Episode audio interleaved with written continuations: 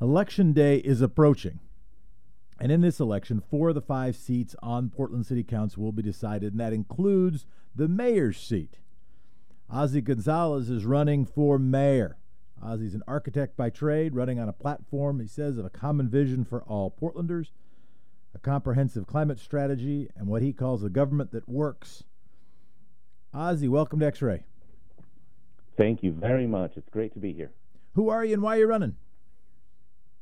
Well, I'm Ozzy Gonzalez, a Portlander. I raised my family here. Uh, like many other Portlanders, I love the outdoors, and I appreciate that Portland offers a balance between great food scene, arts and culture of a city, and being able to get outside and enjoy rivers and trees. I also know how much the livability that we've been known for for so many years is something that we're all watching vanish before our eyes.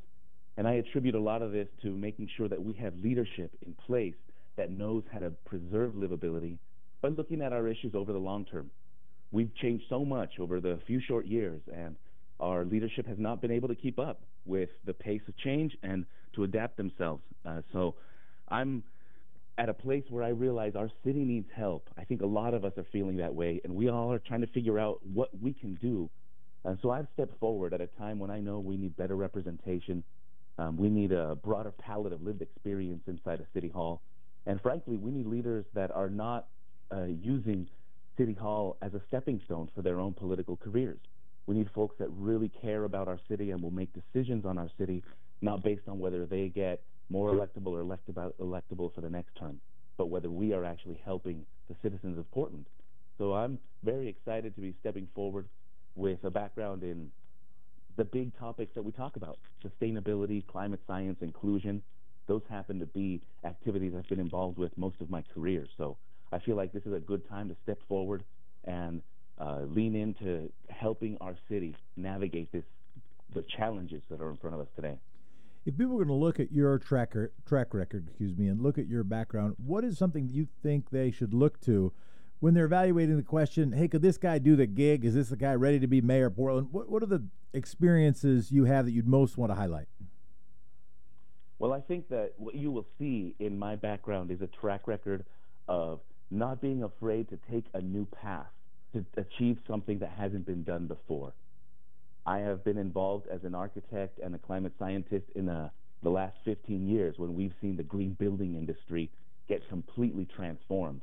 Green building was not a phrase in the late nineties, early two thousands, when we were just waking up to this idea of buildings being impactful to the environment. So if you look at my track record, I've been able to accomplish not just being the first uh, Latino to do things, but the first human being to accomplish such things as helping expand green building standards into industrial buildings so that we can begin talking about the environmental footprint of manufacturing sector. It happens to be the lion's share of how our energy, our carbon, and our materials are consumed.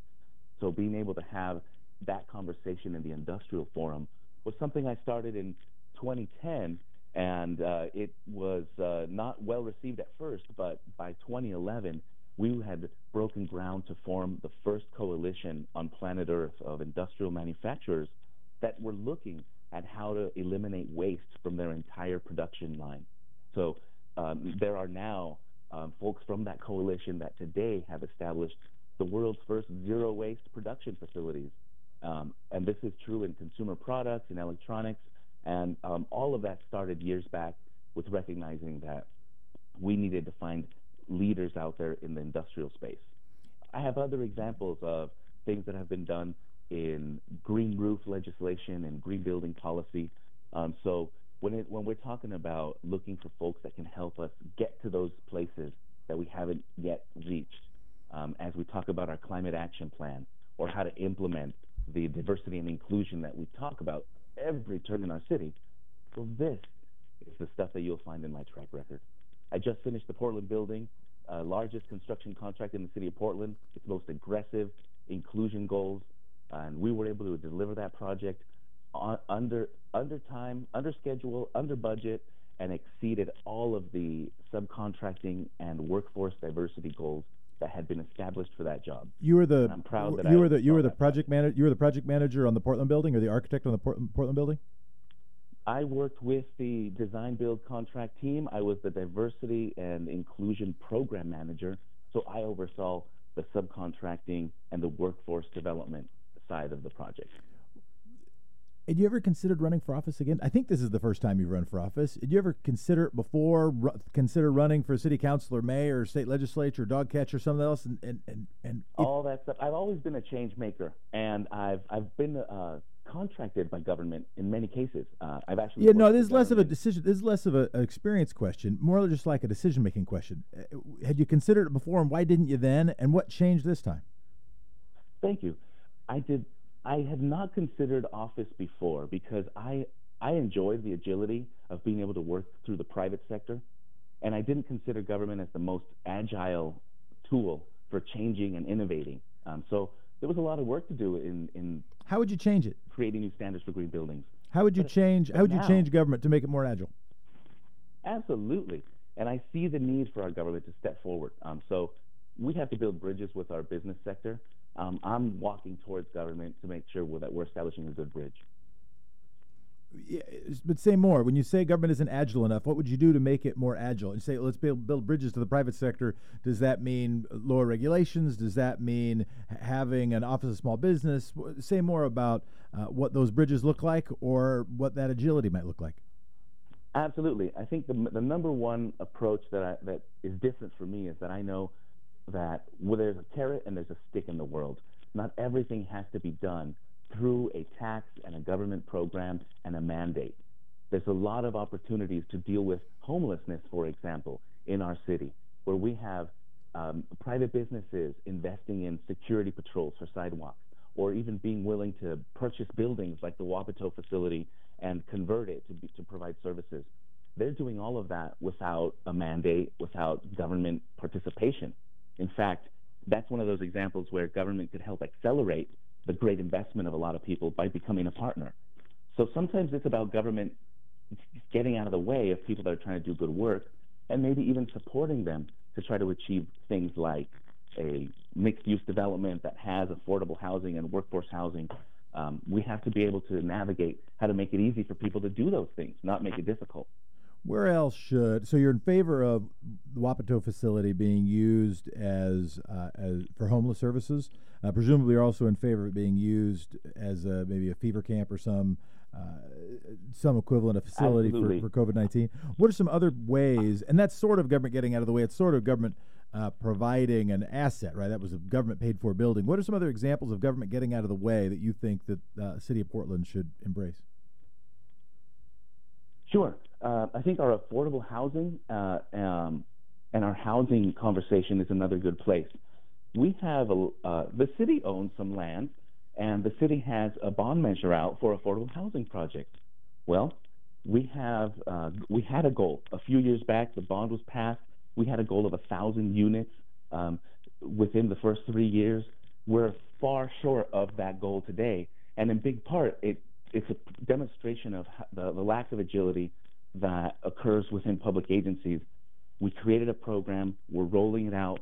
We've got the Bureau of Housing rolling out this project at their pace. And, and truth be told, they're working hard. It's not easy to develop projects, not for anyone. But we're, we've been, uh, we're not able to maintain the pace that some of our um, developer partners in our own city um, have been able to demonstrate. And they've been showing willingness to do some projects as well. Uh, so instead of stymieing the permitting process or, or not supporting a permitting process that helps them understand the requirements more in advance, that will delay a lot of projects, a lot of developers get cold feet, and it's holding up a lot of investment in our city um, simply because of the, the lack of reliability of what the permitting process is. That's one of the So let's talk about uh, permitting. Palpable examples. Every... I'm trying to remember if there's ever been a mayoral candidate who had a chance to win who didn't end up talking about the duration of the permitting process. And I am one. Are there cities that you look at that share to some degree our priorities with respect to social justice, with respect to climate, who do permitting really well? And maybe you'll just get. We'll just move this to a form of government question. But what would you do about the permitting process? What do you think is wrong with it, and/or how would you make it super great? Well, Uh, first of all, yes, I think there's a lot of opportunities to improve it. And I'm not just speaking theoretically here. This is coming from a fifteen-year career in architecture where I've pulled more permits from more agencies than everybody in City Hall combined. And I think that I could probably even tack on a couple of administrations to that statement, because I uh, have had that uh, opportunity to work at cities uh, with different countries around permitting. So when I tell you that we have an opportunity to improve, I know that because there are other places that do it much better. Um, we have opportunities to digitize a lot more. I know that um, there's been talk about that, but uh, we can accelerate that transition. We had a two thousand nine, two thousand ten recession that created a lot of turnover in the permitting department. So once we bounced back in twenty twelve plus, um, the staffing that came in did not bring in that institutional knowledge. So it's created some uh, friction. Let's was, say, it, was it turnover because process. was it turnover because the city had to fire people because of budget concerns? Was it turnover because when things uh, resurged, when the economy started to grow, uh, some of the people who knew what they were doing in the permitting department were getting hired elsewhere? Uh, it was both of those things. Why do you think the digi the digitization, if I can say that word, has in the way that you would recommend it? Why do you think it hasn't happened, or at least hasn't happened at the pace that you'd like? Well, this is where leadership really steps in. We need folks that know how to set the right priority level on things. This is the kind of project that isn't very sexy. Doesn't it's one of those preventative measures. You have to invest and train and adapt a system. Um, this is the sausage making that doesn't get a lot of fanfare. And when you have elected officials that don't want to look bad and don't want to look like they're investing in things that don't that don't get a lot of um, resounding applause right out the gate, um, then uh, this becomes challenging to do. And so this is where we are today. It's so why our, that's our a critique. System's bad. It's why our arts are struggling. We don't have leaders that can invest in the things that are not being screamed about. So your critique of Ted Wheeler is that he is only investing or primarily over-investing in the things that are getting a lot of yelling and not investing in the things that you think are higher priorities? Absolutely. What is the biggest barrier you face to getting elected as mayor? That's a great question. Um, and I'm going to say it this way. It's going to be comfort level for our city.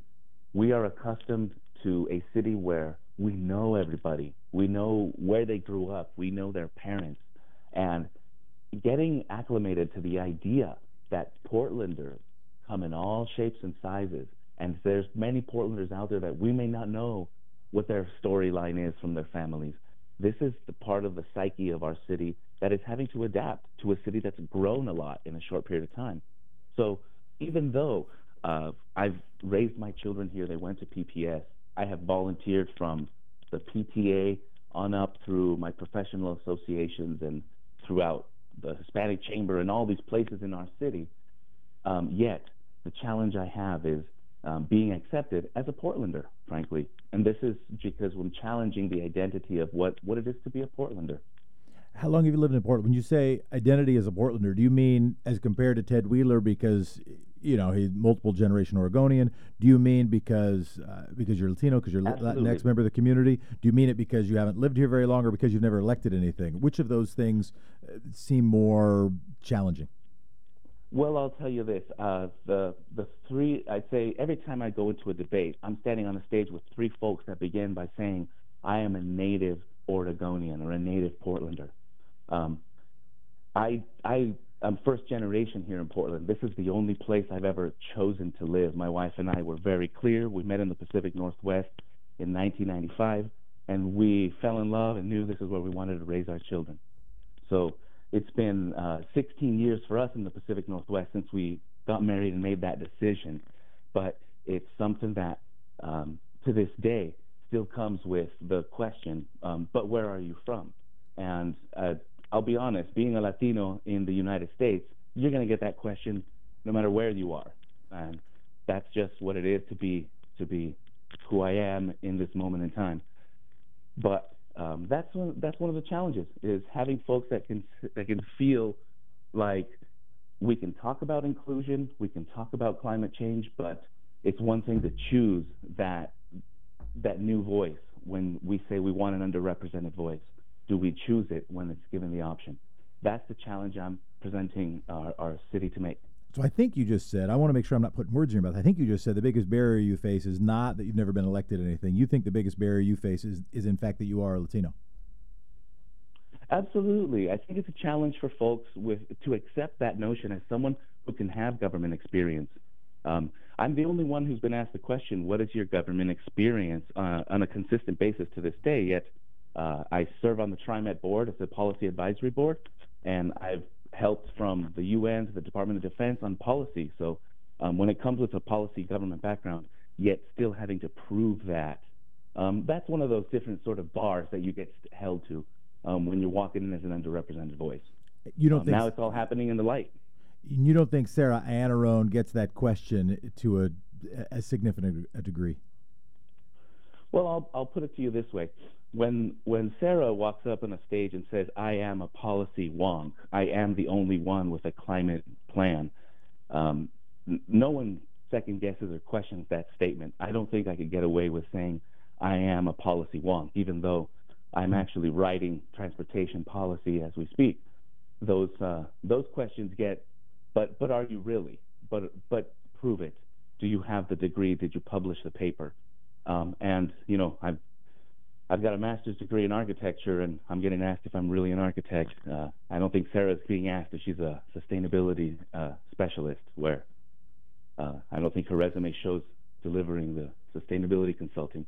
So I think it's just being able to have that um, that what I would call that vote of confidence, where you don't have to go and doubly prove or provide the birth certificate, as it were. You you can just say, yes, I'm from here. Um, it's that difference that I think starts to uh, be shown in how much people are willing to say, oh, this person that says they have a climate action plan is being faithful and honest, and I can move forward with them. Um, yeah, it, it's a bit different of a reception out there. I, I appreciate your candor on it. I appreciate your perspective. Switching gears. Oh, it's real.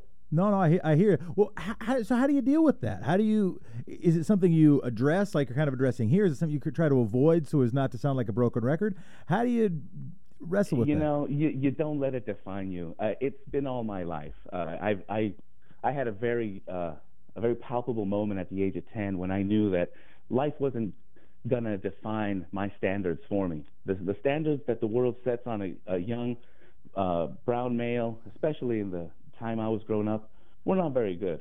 And so I knew I had to set my own standards. So I don't worry about whether I am getting uh, the praise, the accolades, the recognition for what I do, or whether people are deriding me or, or, or saying something negative. I know at the end of each night when I go to bed, um, it's what I did, it was my intentions and my effort that, that I have to hold on to.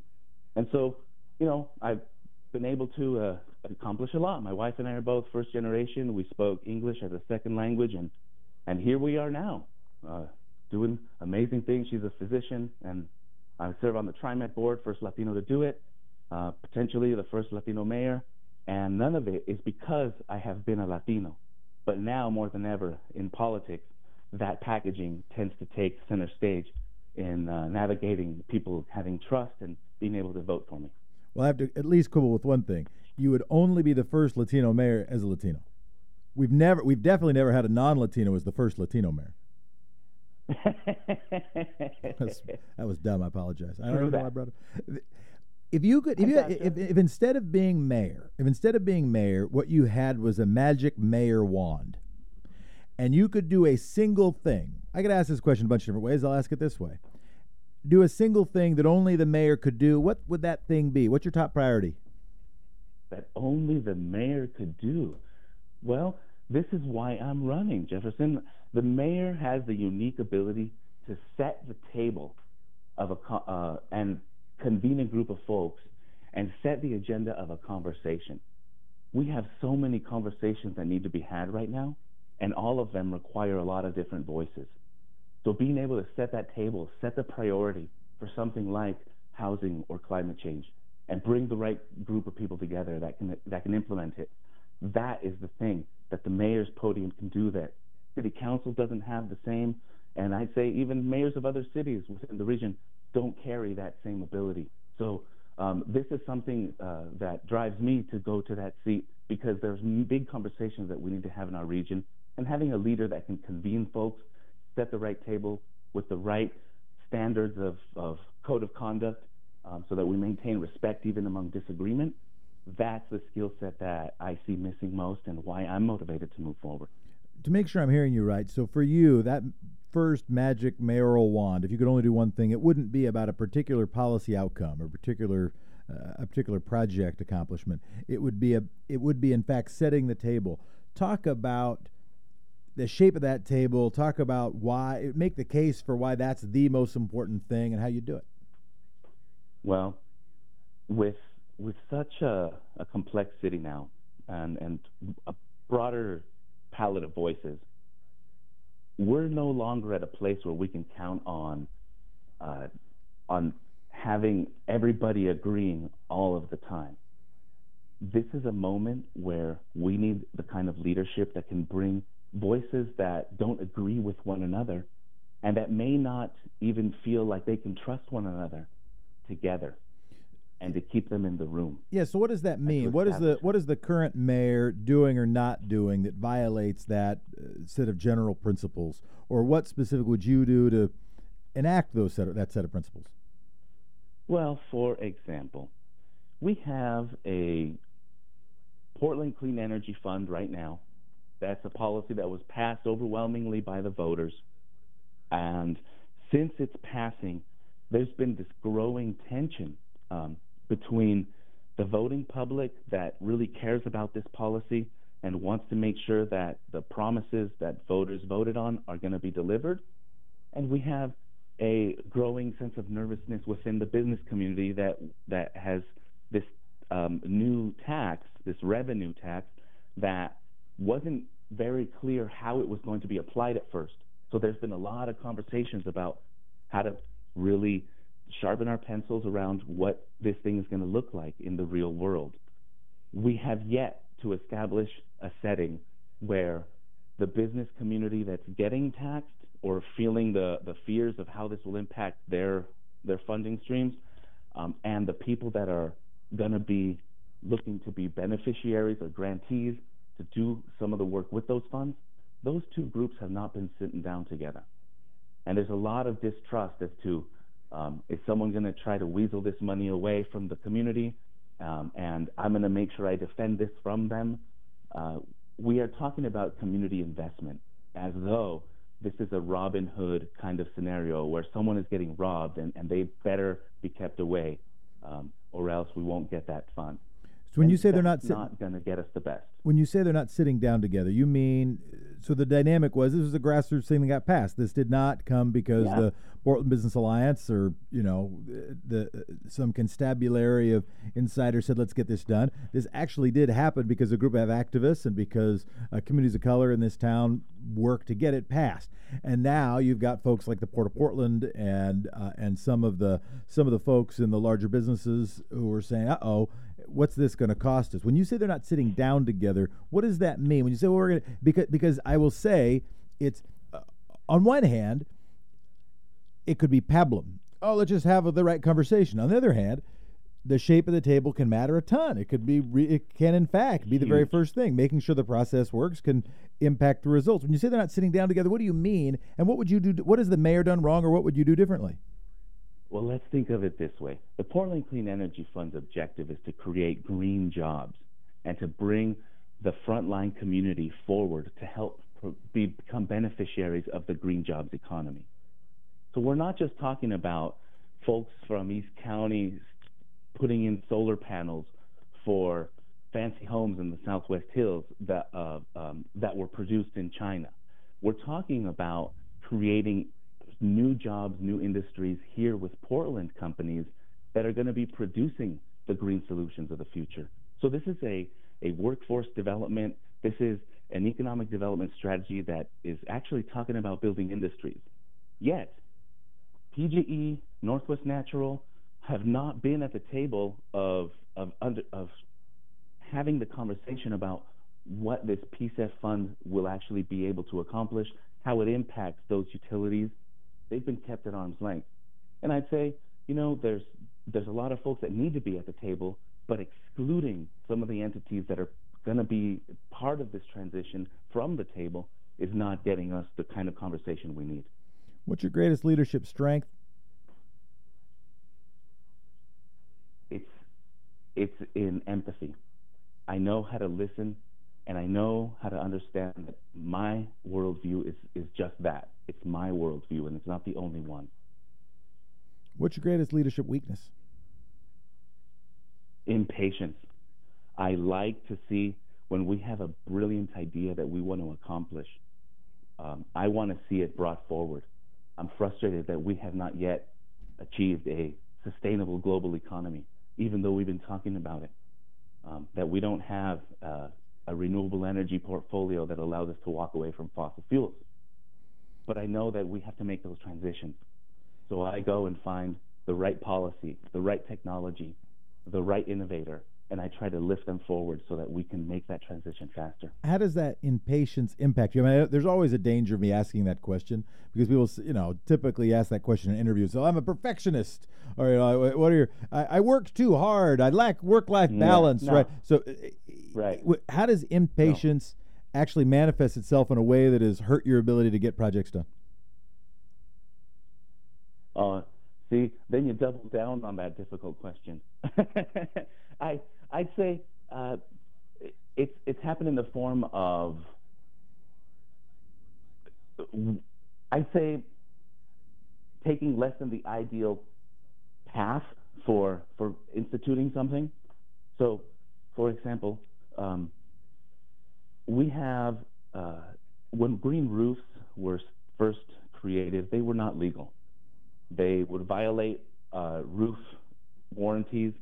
They uh, would confuse the roofing contractor, and, and it was a, a really wonky thing to first do. Um, we had to, uh, early, some of my early projects had to make some decisions on um, taking a chance, voiding a warranty, um, and potentially creating a, a liability for a code violation um, because they wanted to try if a green roof worked or not, um, versus go through the process of creating the white paper to do the roof and, and to make it legal. Um, that's an example where we ran out of patience to try something, and we said, this is going to be a test, we're going to accept it as such, and we're going to write the white paper using this roof as an example, not waiting for the white paper to, to allow us to do the roof. Um, that was one of those places where you got to try a new idea to be able to say, is it viable? Um, there's a lot of, of examples of that in my career where, where we've had to try something, um, and, and you have to fail forward. According to most recent data I've been able to find, uh, Sarah Annarone has raised about two hundred eighty thousand dollars. The mayor's raised about one hundred twenty thousand dollars. You've raised a little less than fifty thousand dollars. Uh, you decided not to run public. You decided not to seek public financing, at least as far as I can tell. Uh, how come? Well, um, the public financing program is a is something I voted for, first of all. Um, but I knew going in as a candidate, it was a very different proposition. We have an incumbent who's running who did not have a hard time having getting money last time. Um, I was not anticipating that to be a challenge this time, and they weren't going to be using the system. Um, I didn't want to be playing by a different set of standards, first of all, than the incumbent. That, and I hear that. That's a it's a good point. Unilateral disarmament is a different thing than having an arms agreement. What was the discussion oh, like? Absolutely. Yeah. What was the dis- absolutely the, what was the Achilles' heel is that it was optional. And what was what was the discussion like? Oh, go ahead. F- finish your thought. No, when I saw our incumbent going going through that with that option, I said, well, I'm I'm not going to be playing by a different set of standards. He's the guy I'm running against. And, and then second of all, the the standards were still being written. They they.